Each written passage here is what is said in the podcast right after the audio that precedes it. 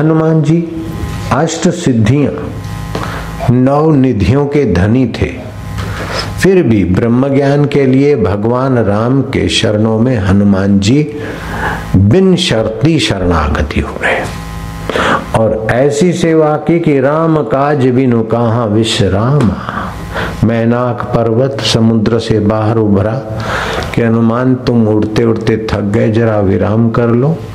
क्योंकि रघुवंशियों की मुझ पर कृपा है, मुझे बड़ी मदद दी है तो मैं रघुवंश की सेवक की थोड़ी सेवा कर लिया हनुमान जी ने उसको धन्यवाद दे दिया, सेवा नहीं ली कि मैं राम की सेवा करने निकला और मैं सेवा लू। राम काज बिन कहा विश्राम। ऐसी सेवा में हनुमान जी रत रहे और जब जानकी जी आई, अयोध्या में राज्य अभिषेक हुआ विभीषण ने संभाला हुआ कीमती मोतियों का हार। राम जी को मिला, राम जी ने सीता जी को दिया और सीता जी हनुमान को देती तो हनुमान जी देखते। एक एक मोती को देखते और फेंकते जाते हैं। अति कीमती सच्चे मोती थे, सच्चे हीरे जवाहरात बहुत कीमती थे। वो फेंक रहे हैं तो वहाँ के ज्वेलरों ने, जवेरियों ने देखा कि इस बंदर को क्या पता मोती क्या होता है। इसे तो सेव दे देना चाहिए था झमरुक देना चाहिए। लेकिन हनुमान जी को पता है कि जिससे आत्म मोती का प्रकाश न हो तो बाहर का प्रकाश है। न तद भाष्यते सूर्यो। न शशि को न पावका। जहाँ सूर्य का प्रकाश नहीं जा सकता, शशि चंद्रमा और अग्नि का प्रकाश जिसे प्रकाशित नहीं कर सकता। जिसके प्रकाश से सारा ब्रह्मांड प्रकाशित हो रहा है। जिसकी चेतना से सारी दुनिया की क्रियाकलाप हो रहे हैं। और जो सर्व के कर्मों का नियामक है, जो कर्म सर्व के कर्मों का प्रेरक है, जो सर्व के कर्मों का फलदाता है, और फिर भी असंग है, निर्लेप है, वह प्रकाश स्वरूप इसमें नहीं है तो मेरे क्या काम का? राम जी टकुर टकुर देख रहे हैं और राम जी समझ गए कि प्यारे हनुमान मुझसे क्या चाहते हैं? ये लाखों करोड़ों रुपए के हीरे मोतियों से ये संतुष्ट नहीं हो सकते। तब राम जी कहते हैं, क हनुमंत प्रति उपकार करो क्या तोरा? हनुमान तूने जो इतनी सेवा की न दिन देखा, न रात देखा, न अपना, मैं ब्रह्मचारी हूँ। और मैं कैसे जाऊँ लंका में? विलासी राक्षसी और राक्षसों को निहारना पड़ेगा।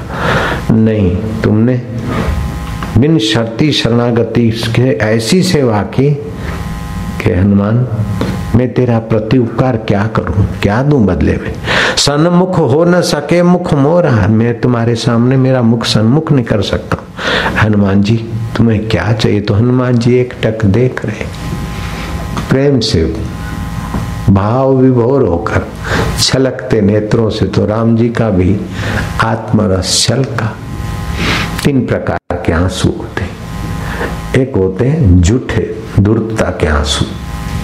दूसरे होते दुख के कोई मर गया है, वे आँसू। और तीसरे होते हैं बीच से निकलते स्नेह के, प्रेम के, सच्चाई के आँसू। राम जी के आर्ष के आँसू, स्नेह के आत्म भाव के और हनुमान जी के।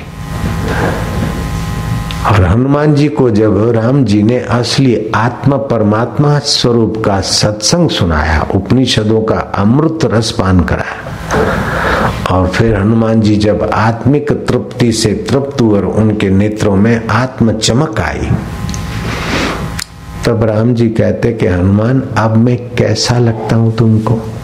बोले, प्रभु, जगत दृष्टिया स्वामी तो हम ईश्वर तो हम जीवो हम ये दुनिया की दुनिया से, व्यवहार से तो आप ईश्वर है और मैं जीव हूँ। व्यवहार दृष्टिया स्वामी तो हम सेवको हम आप स्वामियों में सेवक हूँ। और नाथ अगर पूछते हो वास्तविक तत्व दृष्टि से तो जो आप हो वो मैं हूँ, जो मैं हूँ वो आप है।